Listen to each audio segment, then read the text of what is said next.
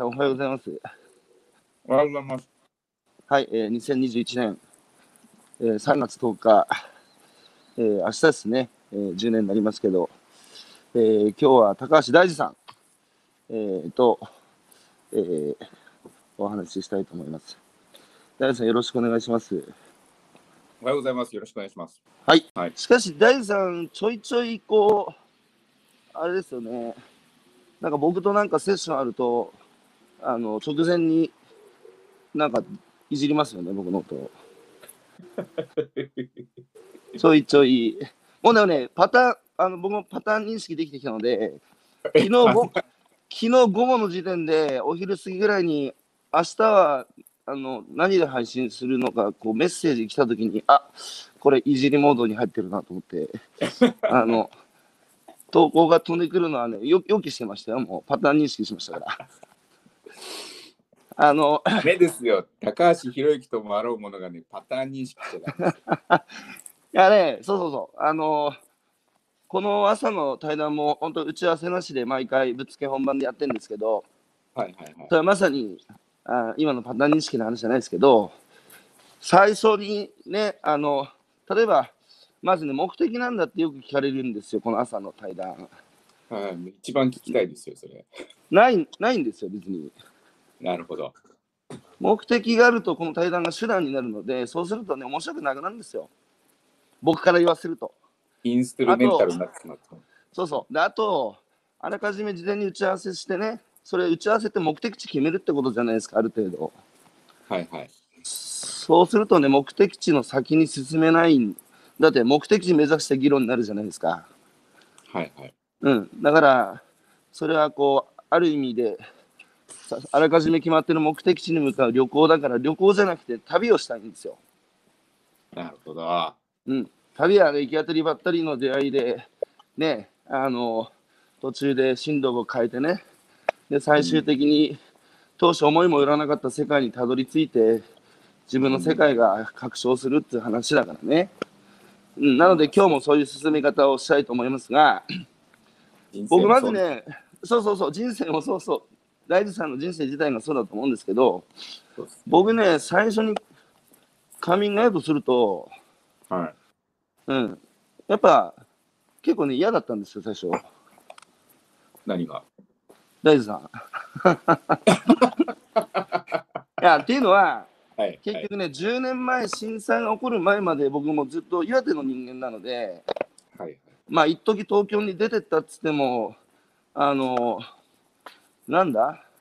あの、結局、東京の、その、なんか、えー大学時代も僕2年生3回やって、同級生とかとも離れたし、なんか東京の人間関係って言っても、結構割と希薄でね、ほんで、やっぱ岩手に帰ってきて、その、やっぱり都会の人はって一括りにしてたし、まあ、あと、大地さんの場合、最初にお会いしたとき、ね、そ経歴をあの調べて聞けば、あの官僚上がりだったし、で、官僚も一括りにしてたし、で、マッキンゼーだっつうから、そっちの子、ね、そっちの人なんだっていう一括りにして、田舎者からすると、なんかもういけすかない、なんかもう、ね、頭でっかちになやつだと、こいつらだと。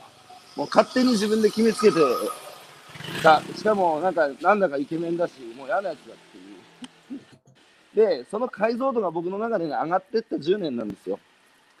結局、一括りにしてたけど、会ってね、じっくり話していけば、あの、同じ人間なんだっていうことも分かったし、あれといいやつじゃねえかっていうことも分かったし、で、あとはやっぱり、何ですかね、自分自身のやっぱり世界も拡張したんですよね。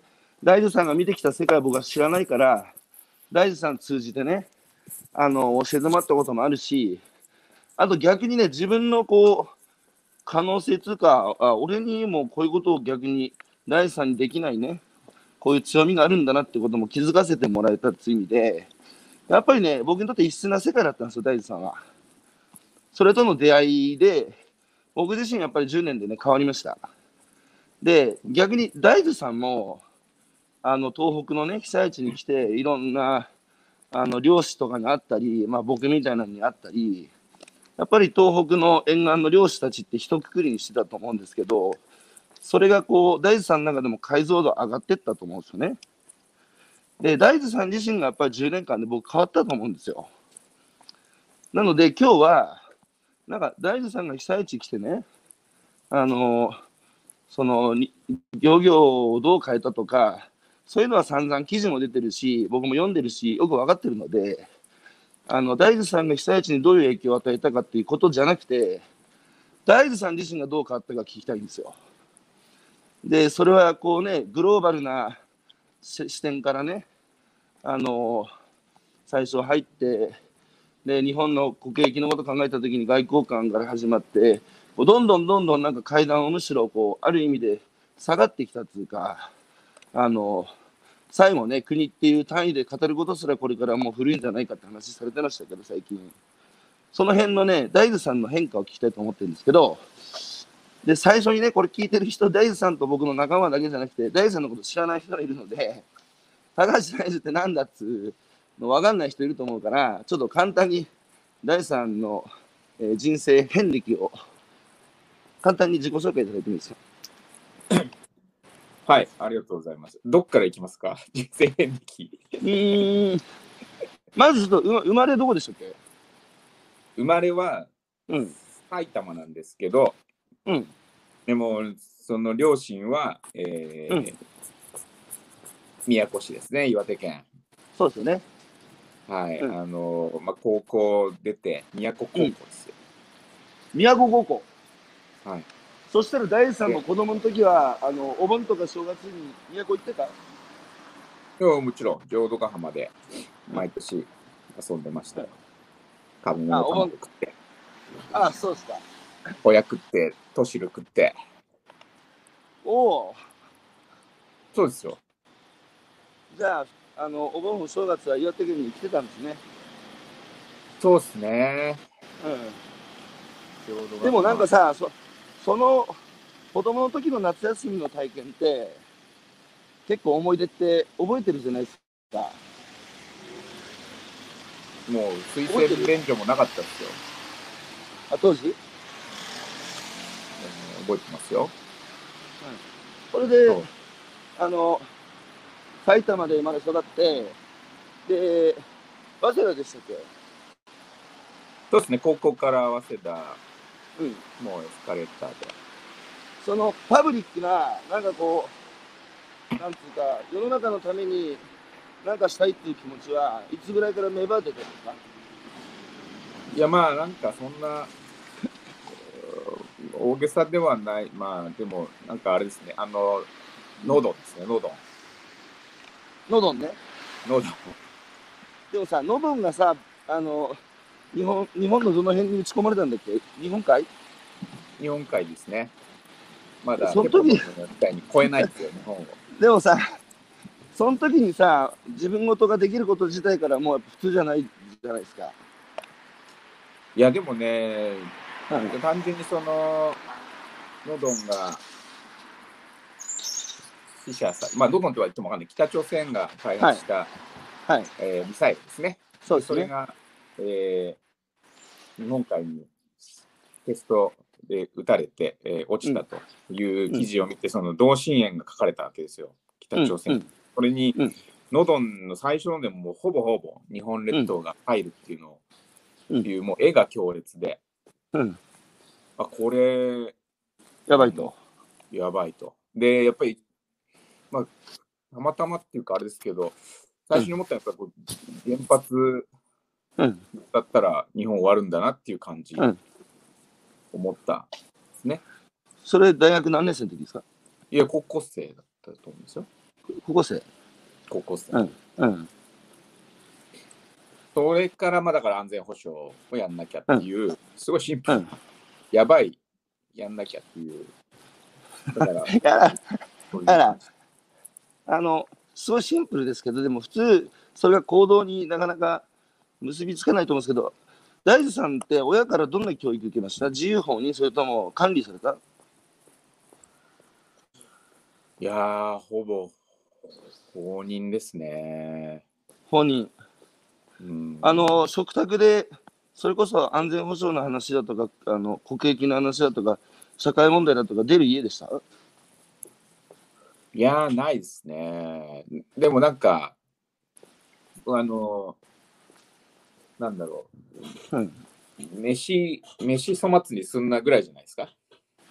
おう残すと怒る人だった？そうっすね。まあなんか、まあ、あの、全然裕福じゃなかったんで、うーん、そうか、そうか。都から出てきた。そう田舎のね、うん、あの、田舎の人間ですし、うん。そうそういうこと、覚えてるのそんぐらいですね、本当に。都で、え、ごご両親は都で18まで育って、そこから東京出てきたの？そうですね、いわゆる、そうそう、あの、みんなで出てきて、東京で仕事見つけるっていう感じだったらしいですね。でもあんまりなんか親ともそんなに深く話さないから、うん、うん。本当に詳しく知らないですね。ちなみに都のどの辺ですか？都のね、うん。えっと、地下内地下内どの辺？えっと、どの辺って言ったらいいんだろ海側、山側？う。まあ、ちょっと、思いっきり沿岸ではないですね。なるほどうん。それで、その、あの、安全保障を志して、で、大学時代に、ね、あの、かの有名な、えー外交官の試験に受かるために、自分自身を椅子に縛り付けたっていうエピソードが、伝説伝説のエピソードがありますけど、本当その辺もちょっとバカですよね。それでこれ流していいのかもね、わかんないけど。いや、いいでしょ。だから記事になってました、前。そうそうそうそうそれはなぜ自分自身を縛り付けたんですか、椅子に？いやだからまあそんなに意志が強くない。あのじゃあ新しいので言うとあの縛ってたのはあの縄跳びでしたけどね。はいはい。ビニール縄跳びでしまってましたけど、うん、いやもうすぐ寝ちゃうんですよね。やっぱ横になっちゃうから。はいはいはいはい。でもう本当に時間なかったんで、うん。ままあそれに留学をもう自分が、まあ、エスカレーターだからもう怠惰な生活してたわけですよ。はいはいはい。で、まあ、やばいと思って留学したんですよね。そううん。あ大学2年。どこに行ったんですか？大学3年の時、えっと、ジョージタウン大学、うん。まあ、そのうん。学校のうん。うん。ビル・クリントンがうんオルブラットに出会った大学ですね。で、怠惰な生活はそれで変わりましたか？あそこでは結構頑張って、うん。うんあのまあ、もうだって海外行ったのこともなかったですから、二十歳まで。うん。うん。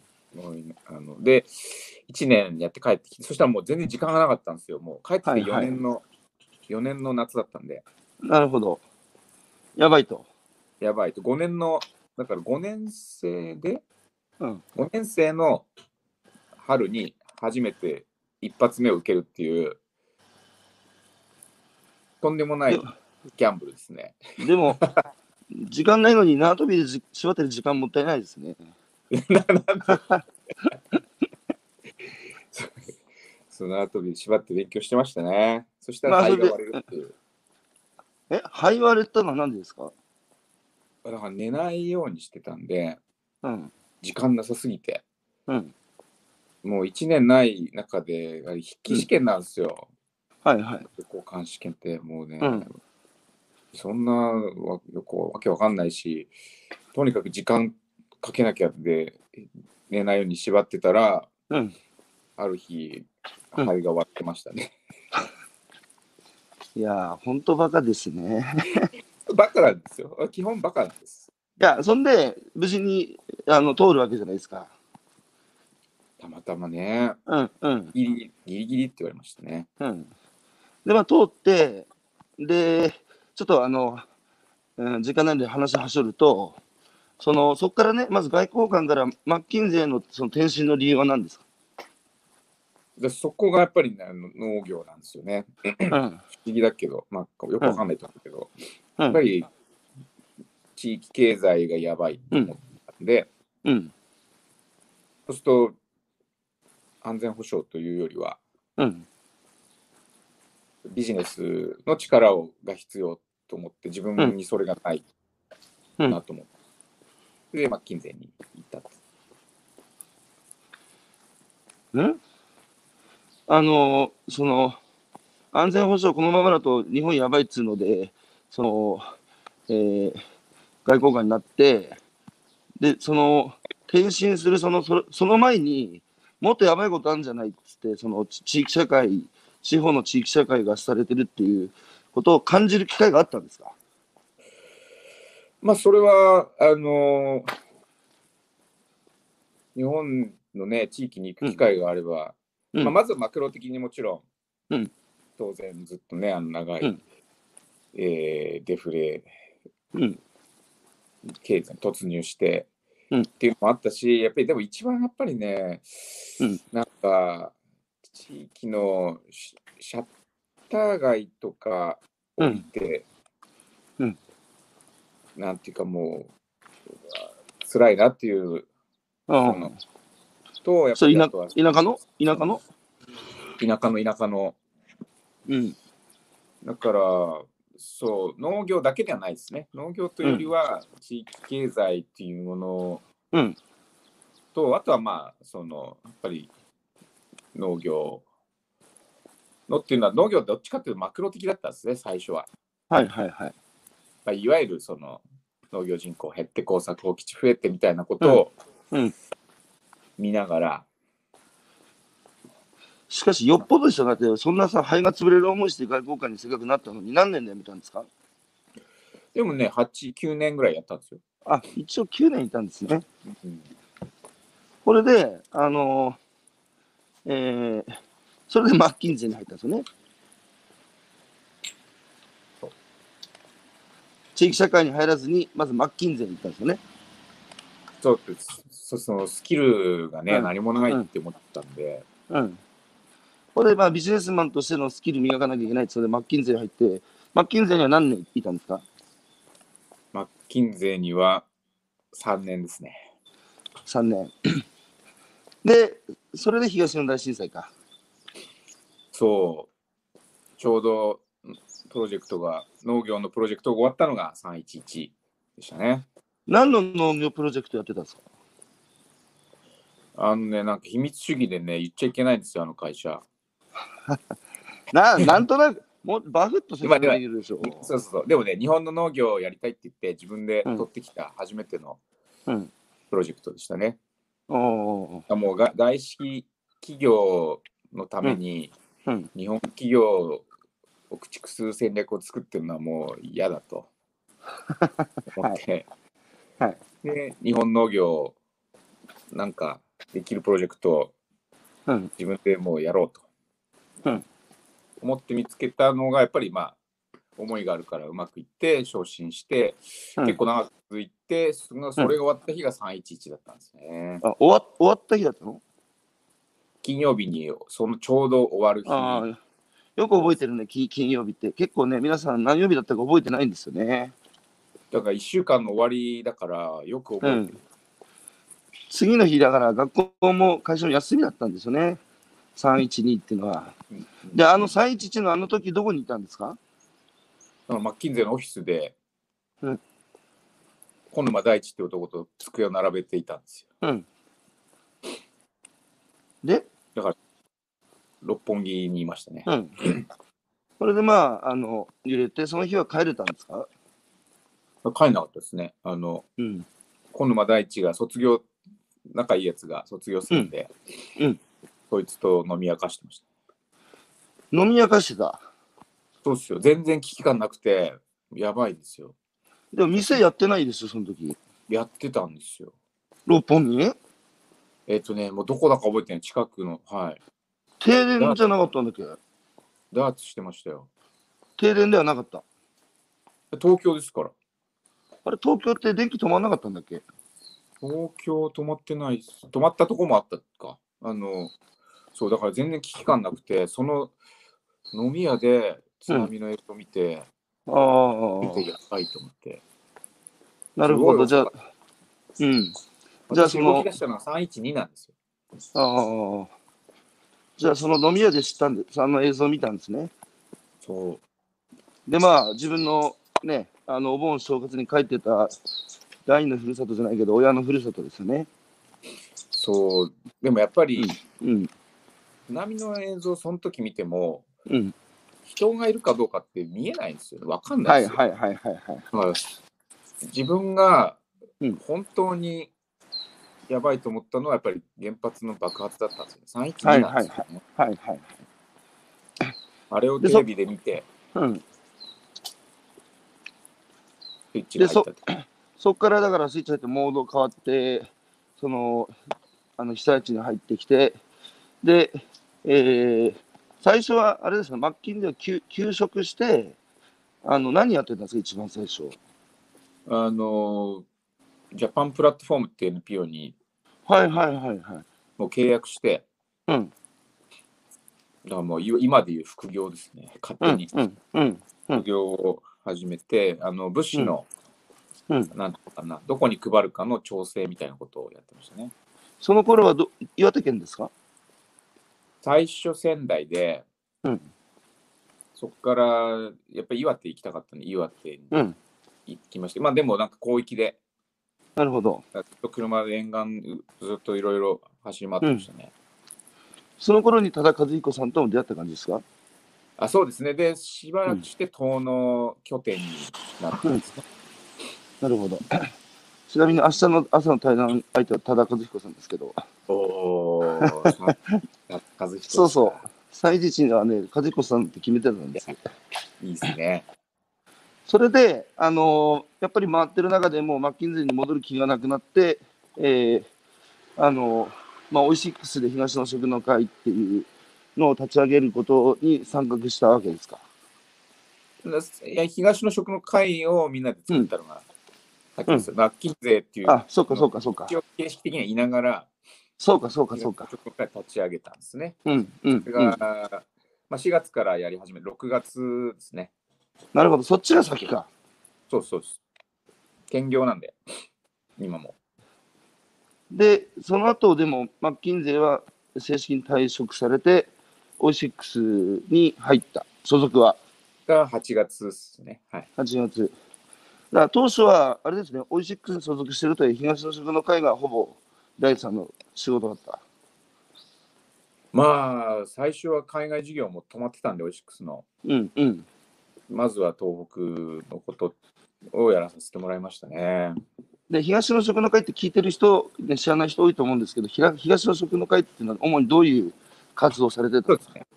まあ、あの、東北の一次産業、まあ、食産業にはい。販路を作るために、首都圏中心に食の企業がはい。40社近く集まって、そこにどんどんマーケティングで流通を作っていこうっていうプラットフォームうん。から始まって、うん。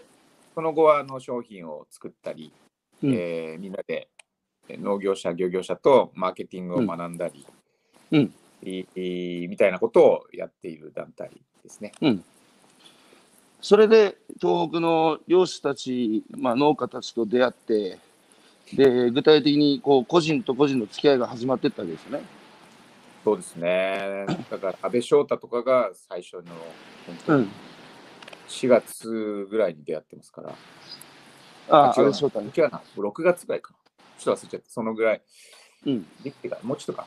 ね、うんまあ、少なくとも2011年のうん段階で、まあ、安倍翔太に会い、うん、わかめを一緒に売り、みたいなとこからうん始まりました。でね、あのく最初、大学出た大地さんがその日本のその代表として、外交官として、その世界の中で日本がどう立ち振る舞うかっていう、主語が国ですよね、日本はっていう。で、そこからさらになんか、今度は地域社会がまあどんどんされていくっていう、その国内の問題に目向け始めて、そこでマッキンゼーで、まあコンサルみたいなことですよね。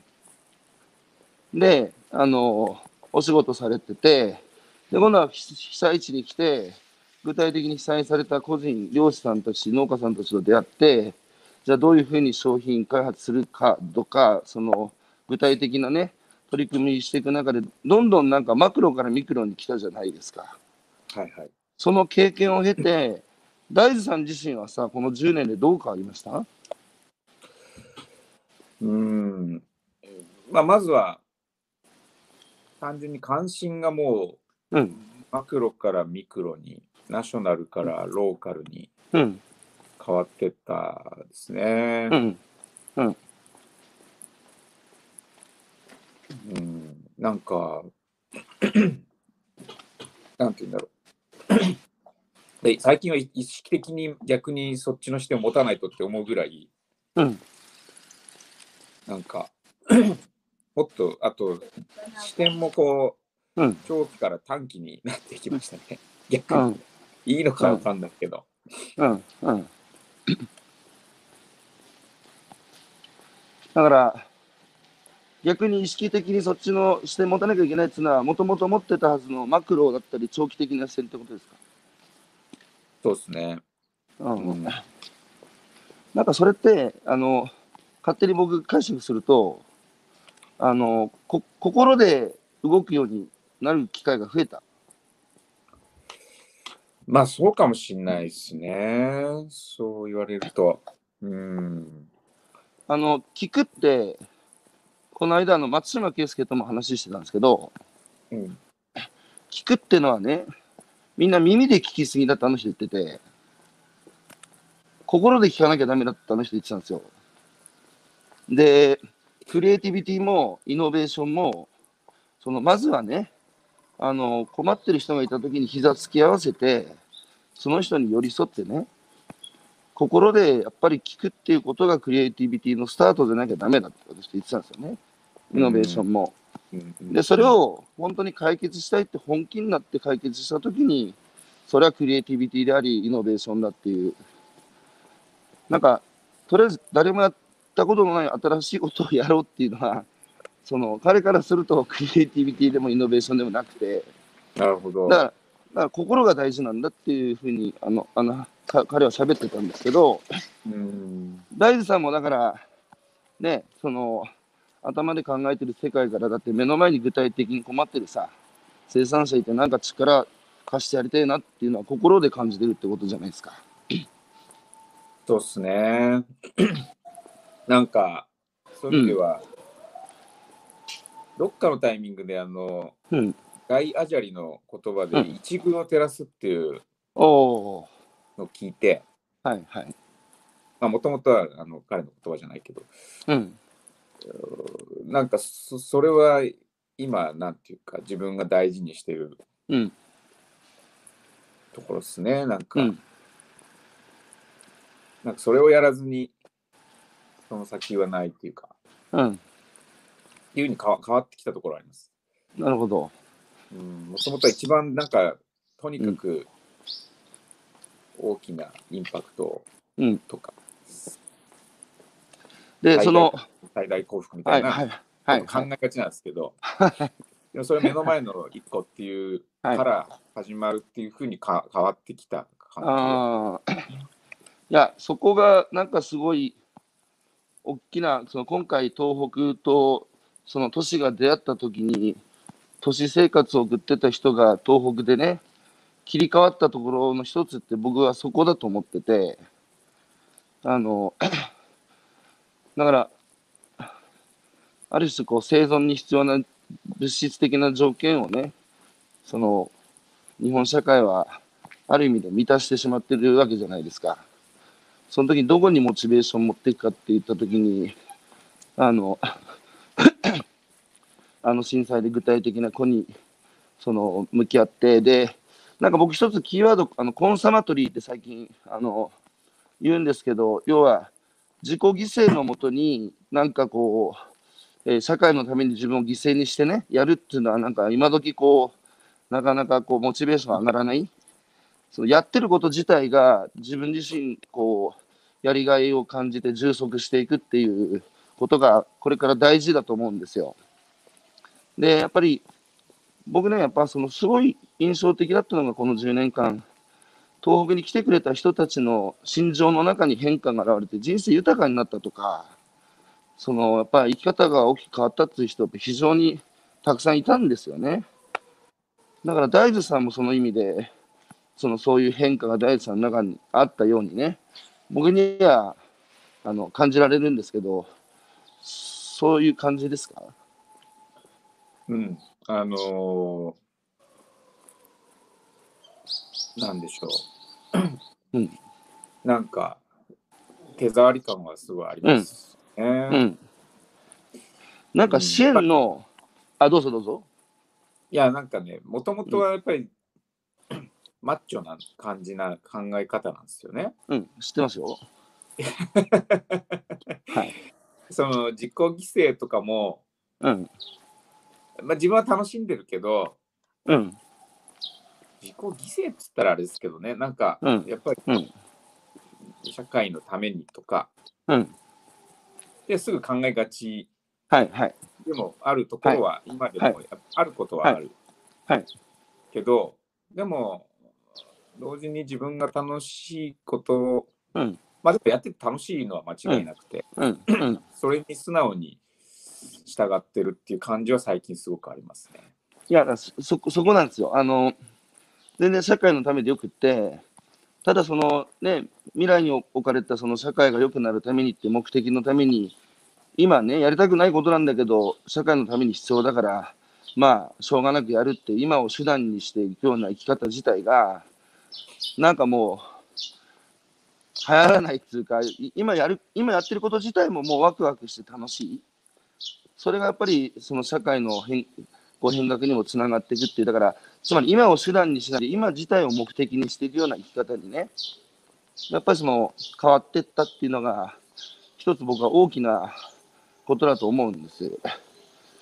で、支援の意味がね、すごいこう、支援の文脈も変わったなと思ってて、だから被災地支援だけじゃなくて、途上国支援だとか、障害者支援だとか、子ども支援って、いろんな支援があるじゃないですか。で、これまでどっちか割と僕自身もね、支援っていうと、やっぱ困ってる人たちがいたときに、救いの手を差し伸べるみたいな、やっぱちょっとこう、施し的なところを僕もあったんですよね。だけども、実はやっぱり支援する側もね、異質な世界に出会うことによって、その世界通じて自分たちの社会が、やっぱりこう忘れてしまった、喪失してしまった大切なことを気づくきっかけもらったりね、なんか向こうからももらってるっていうことに途中でやっぱ気づいたんですよね。だからそういう支援のあり方の方が、支援を受ける側もう結局与えられる一方だとなんかこう卑屈になるしね。その五分の人間関係作らないと、うまい支援というかこう、支援の効果が薄れますよね。あの結構ずっと思ってるし言ってるのは、なんか自分がやってきたことを支援と思ってずっといないんですよね。あ、大豆さんは確かにずっとそう言ってたね。うん、うん。一緒になんかやってる企ててる感覚でうん。あのなんかこうい支援非支援っていう構図じゃ明らかになってやってることが、うん。うん。うん。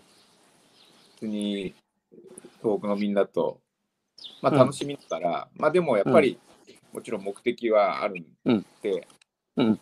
そこに向かって一緒にやってる感じだからなんかこうベクトルをこうしたい支援、うん。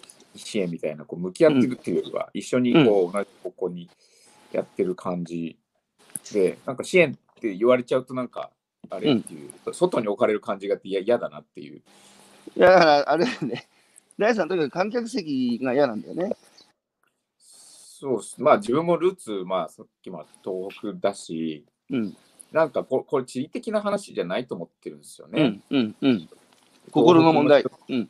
東京の人っていうかうん。まあ、うんそもそも問題自体が あの東北の問題じゃないしまして福島の問題じゃじゃねえよって思って、うん。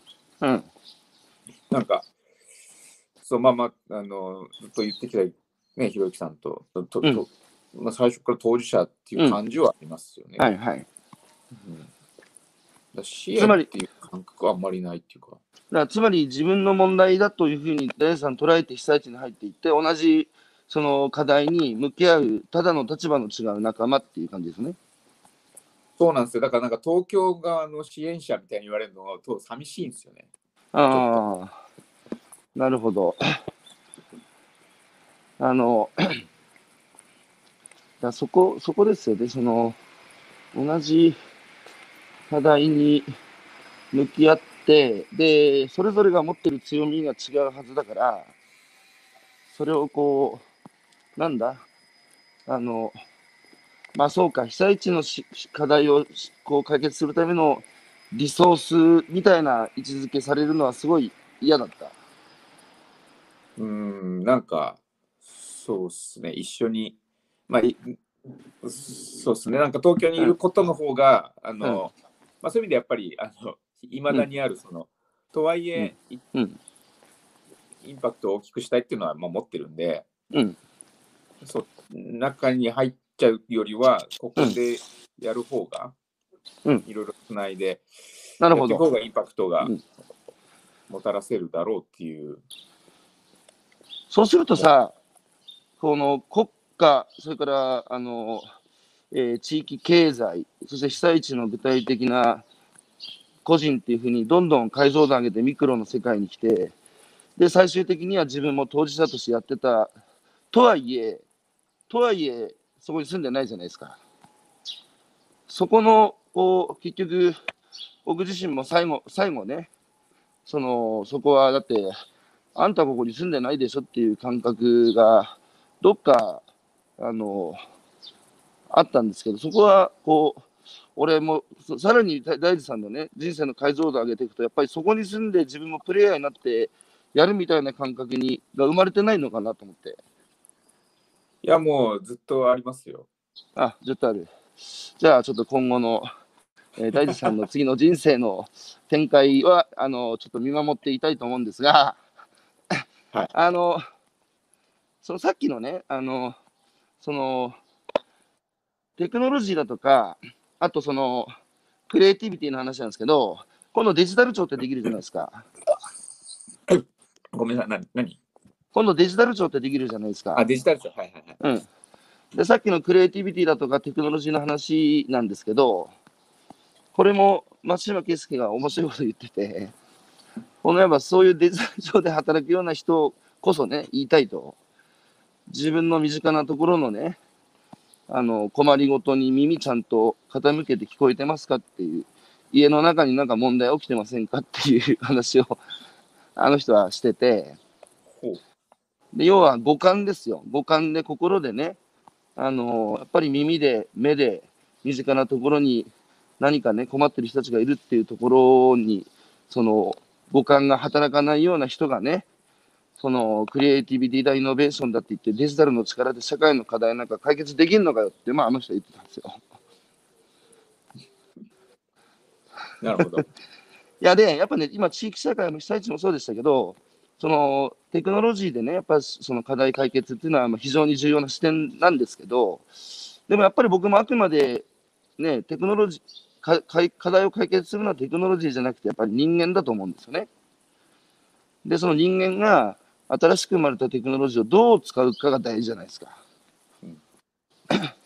その辺、大地さん、テクノロジーについてどう思いますか？今、どんどん進化してね、いろんな課題解決するなんて、その社会がテクノロジーを待望しているようなこう風潮ってあるわけですけど。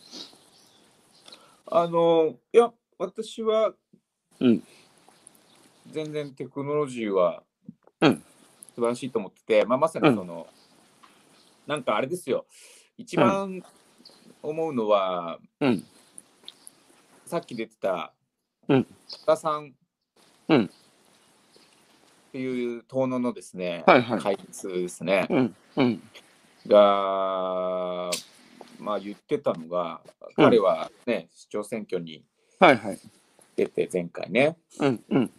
ずっと一緒に応援して過ごしてたんですけど、彼が言ってるのはやっぱりね、コンパクトシティじゃねえだろうってこと言ってたんですよね。うん。うん。うん。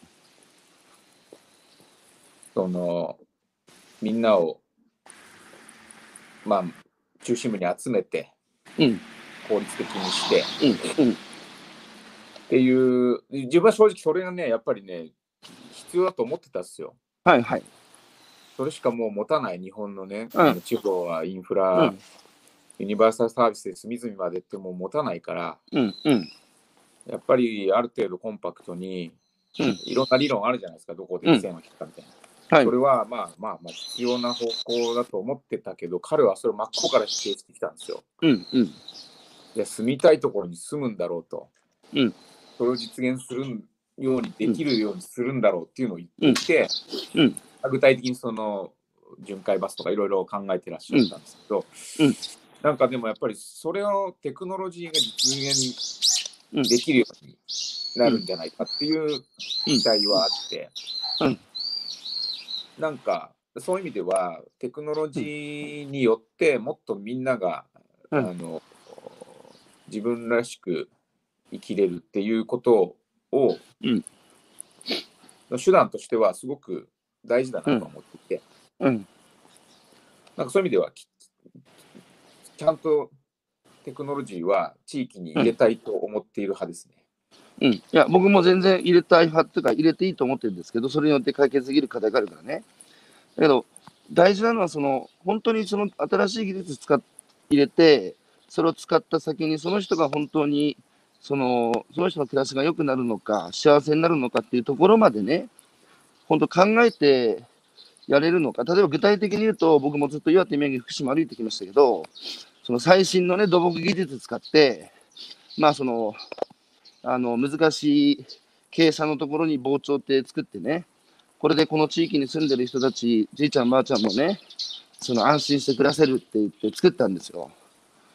そしたらやっぱり、ね、あの、毎日変わる海の表情を見て生きてきた人が、結果として、その全く家から海見えなくなってね、もうここに住んでるその、まあ、お父さん亡くしておかおばあちゃんだけで、この海と生きていくことだけが余生の楽しみだったのに、それができなくなったみたいな話をする方にも出会ったんですよね。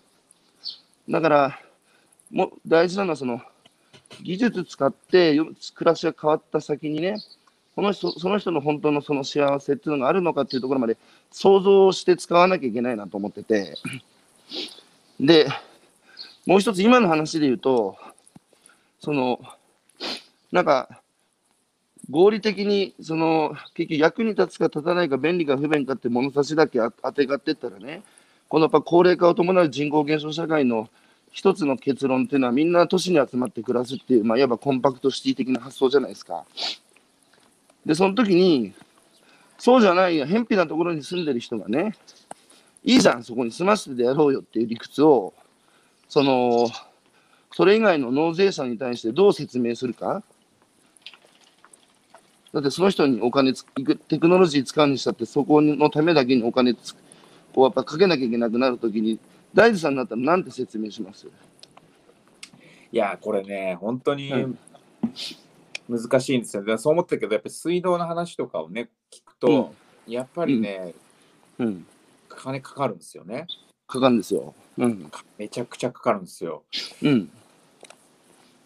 でもまさに、うん。でもその、多田さんの、もしくは、まあ、ひろゆきさんも言ってたけどね、うん。そのうん。本当にコンパクトシティの思想って、突き詰めていくと、うん。まさに東京しかいらないってことになるし、そうなんですよもっと。言えばアフリカいらないってことになるし、うん。それって突き詰めていったら、うんなんていうか、本当に根本的な矛盾を抱えてるなってことにね、それ気づいたの結構、うんあの最近です、ここ数年ですよね。うんなんかこ、この論理って、うんまさに追求していくと、この論理に人間がいないんですよね。そうなんですよ。だから、まあ、もちろんそれ、これ白黒じゃない、二項対立しない方がいいとは思うんだけれども、そうですね。でも絶対その視点がないと、結局みんな自分を否定することになるっていうか、そうなんですよ。突き詰めたら日本いらないってことになる。そうなんですよ。って考えると、それ、程度の問題で、うん。あの、そしたら上海に集めていいじゃんことになるんですよ。まさにそうなんですよ。でそれ自分に置き換えたら分かるから、そうそうそそのう。本当そこのあのうん過疎の地域にいる人がここに住みたいってことと、我々に例えば日本に住みたいってことは同じだなってことに気づいて、う。いや、まさに、まさにおっしゃる通り。いやだからもちろんこ経済それで経済破綻したら意味ないからうん。どうどうするかっていうのは知恵を絞んなきゃだけど、うんあのその視点をなくしたら本当に自己否定っていうか 結局最終みんないなくなるっていう。でもね、経済、経済破綻したら意味ないんですけど、ただやっぱ勇気を出して言えばね、あのそのやっぱり経済発展が果たした役割っていうのは非常に大きかったと思います。そのおかげで僕もこんなことと生きてるからね。だから一切否定しないんですけど、ただやっぱりその光と影の影もちゃんと見つめなきゃいけないと思ってて、要はその敗戦よりもね、戦争で負けたショックよりも、戦後70年の経済成長が与えたね、その精神的インパクトっていうのは非常に僕はやっぱ大きいと思ったんですよ。その農村漁村で生きる人たちのメンタリティーにもね、やっぱりその大きく、だってこれまでさ、どんな天変天変地異や争い事があっても、その農村の暮らしの土台まで揺らぐことはなかったのにね、今70年でもうなんか100年、500年、1000年続いてきたような集落がね、もうなんつうか、あの、風前の灯火っていうね、そう考えたときに、僕はやっぱりその、さっき大地さんが言ってたね、その結局人間とは何かっていうことが僕は問われてると思ってて、それはやっぱり、このままいくと歴史の断絶だと思うんです。要は、つながってきた先にね、なん例えば10代目とか、俺農家15代目とか、漁師4代目とか、よく言うじゃないですか、みんな。つまりその人だけで生きてないっつうか、10代も背負って生きてて自分が辞めてしまったら途絶えるものがあるわけですね、その地域社会に。で、それを紡いで次につなげていくことがその人たちの生きてるやっぱ存在意義っていうか意味なんですよね。だからその意味っていうのを、僕はやっぱ人間だけがその自分がやってる行為に意味づけられると思ってて、それがなければやっぱり合理性だけでね、突き詰めて、あの、リズムで考えていったら、やっぱり東京しかいらねえじゃんって話になったら、それ機械の世界だからね。だからそこの やっぱりみんな東京で集まって暮らすって、リズムで考えたらそうだけど、でもなんか不自然だし、美しくねえじゃんっていう、その感覚的なところは非常に僕大事だと思ってるんですよ。じゃあ、それを守るために、じゃあテクノロジーどう使うの？あるいはお金どうやって回すのっていうことですよね。そうですね。なんか今それ聞きながら思ってたのは、うん。やっぱり思い出したのが、思い出したっていうか、あの思ってるのが、まあ、さっきのこれからどうするのっていうのとつながるんですけど、うん。うん。やっぱ福島のことなんですよね。はい。なんか、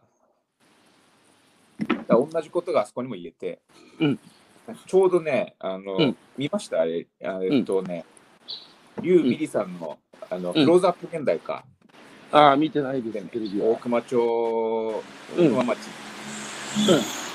生活のあったね、うん。うん。ここでカフェをうん。やってるのは知ってます。うん再開したうん方の発表をやっていて、まさにリュウ・ミリさんがその、えー過去から現在、それを未来に受け継いでいくっていうのが、まあ、そこは強制的に断絶させられたと、、はいう話を、それを見た後におっしゃって、まあ、うん。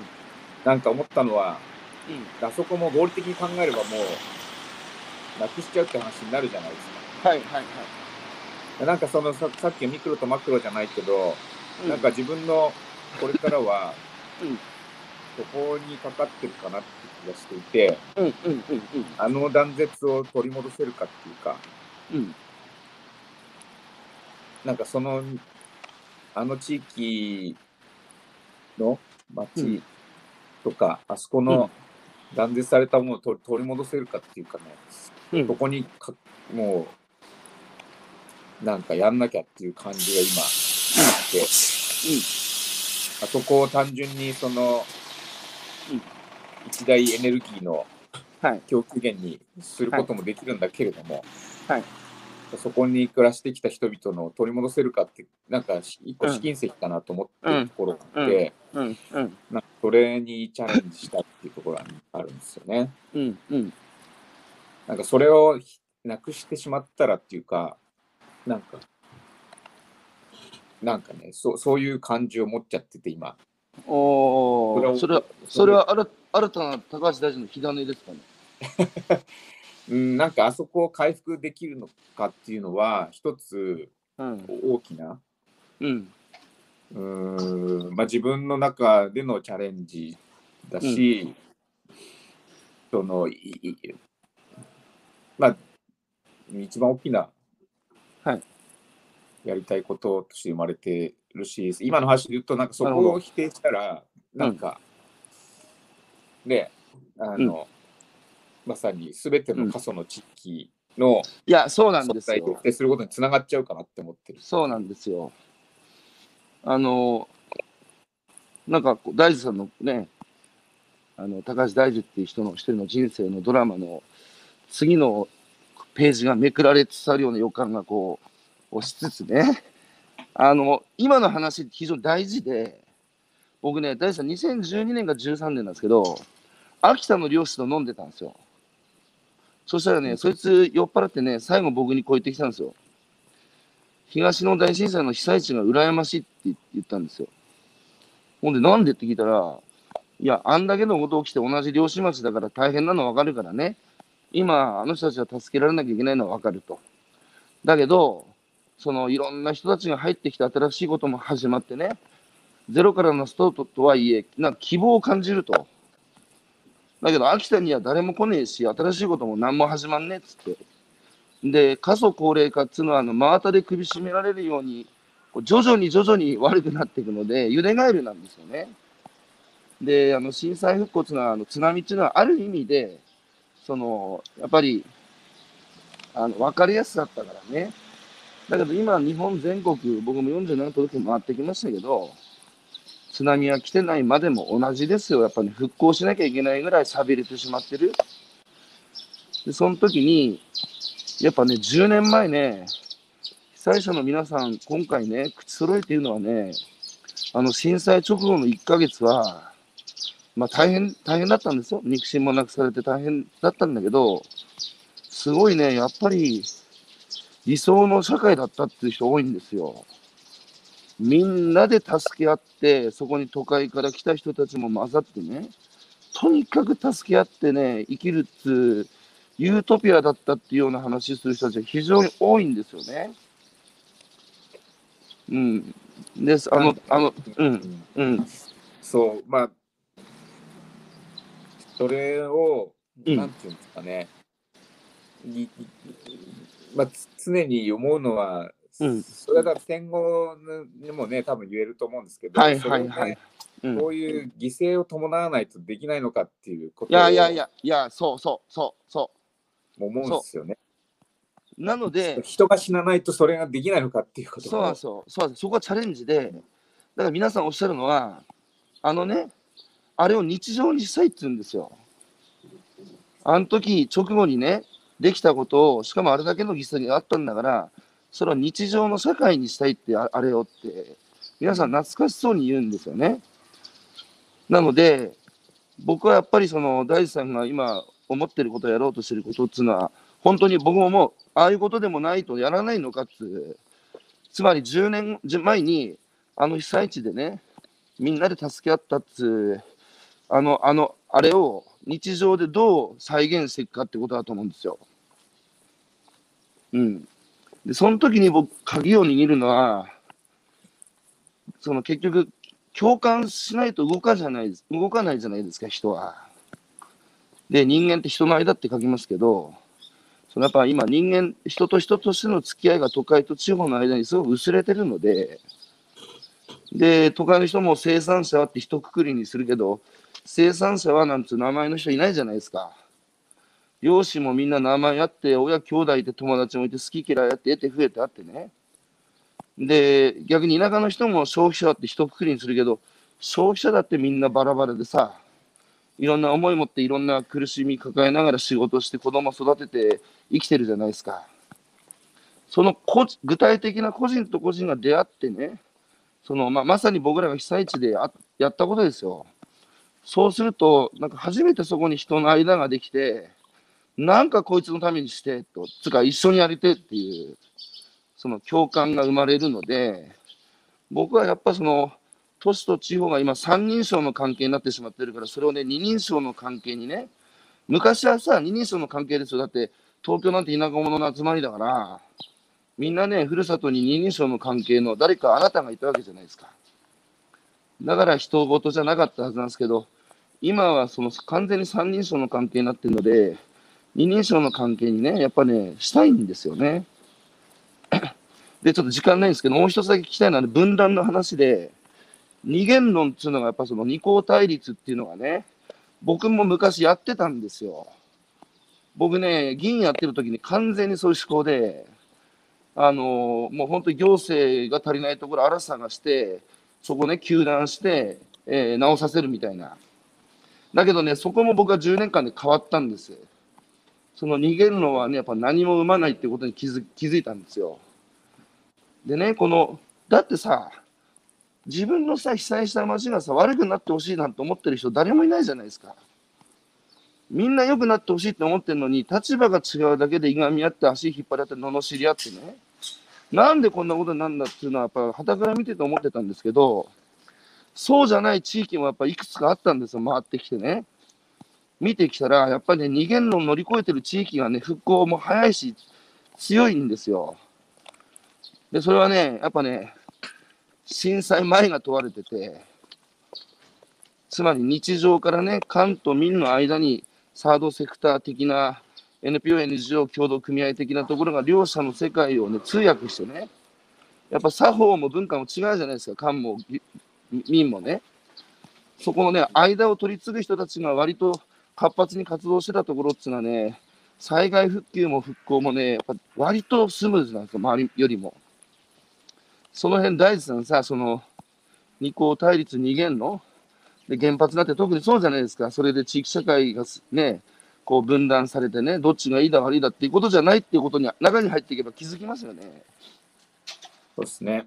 なんか、そういう意味だと、なんか、まあ、パーソナルな話で言うと、うん、なんか、もともとだからビジネスの力で、うん、が地域に必要って思ってたはい、まあ別にそれは今もあるんですけど、うん、でもやっぱりね、ビジネスの論理って基本的には、なんていうのかな、絞った方がいいんですよね。うん、だけど、最近自分はやっぱり、よりパパブリック側からのアプローチの方が必要だなって思えてきていて。地域にとってね。そう、地域だけじゃないかもしれないけど、うん、やっぱりビジネスの論理ってだだ絶対メカニズムとして大事だけど、基本的には勝者と敗者をはっきりさせるっていうことになっていく、はい、二項対立的なそのリソースも絞って投下をするってことが大事になってくるんですね。